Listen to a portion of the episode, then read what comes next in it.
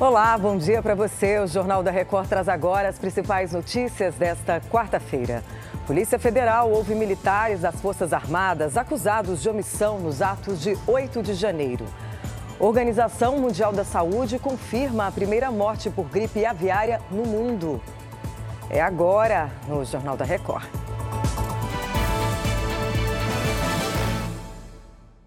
Oferecimento App Bradesco. Organize sua vida financeira com um único botão.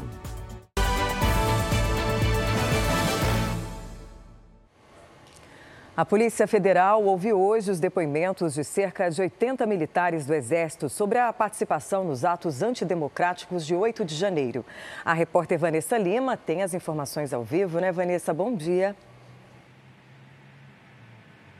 Bom dia, Patrícia. O objetivo é detalhar as investigações sobre a participação ou omissão de integrantes das Forças Armadas na invasão das sedes dos três poderes aqui em Brasília. A Polícia Federal vai montar uma força-tarefa para ouvir todos os depoentes. Em fevereiro, o ministro Alexandre de Moraes decidiu que a Justiça Militar não tem competência para julgar militares envolvidos nos atos de vandalismo. Portanto, eles serão processados pelo Supremo Tribunal Federal.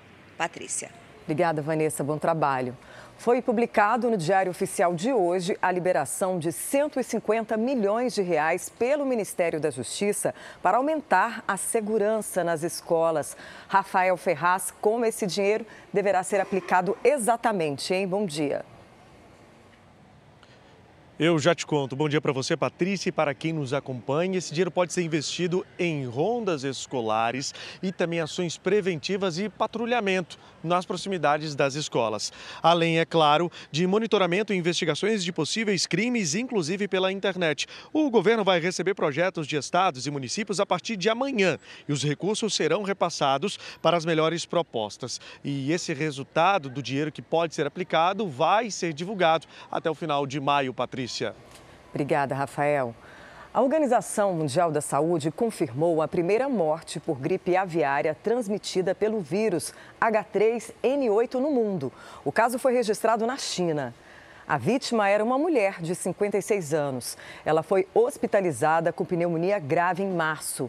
Segundo as autoridades de saúde, a contaminação pode ter ocorrido em um mercado de aves que ela frequentava. O vírus H3N8 circula desde 2002 e até então não havia causado vítimas humanas.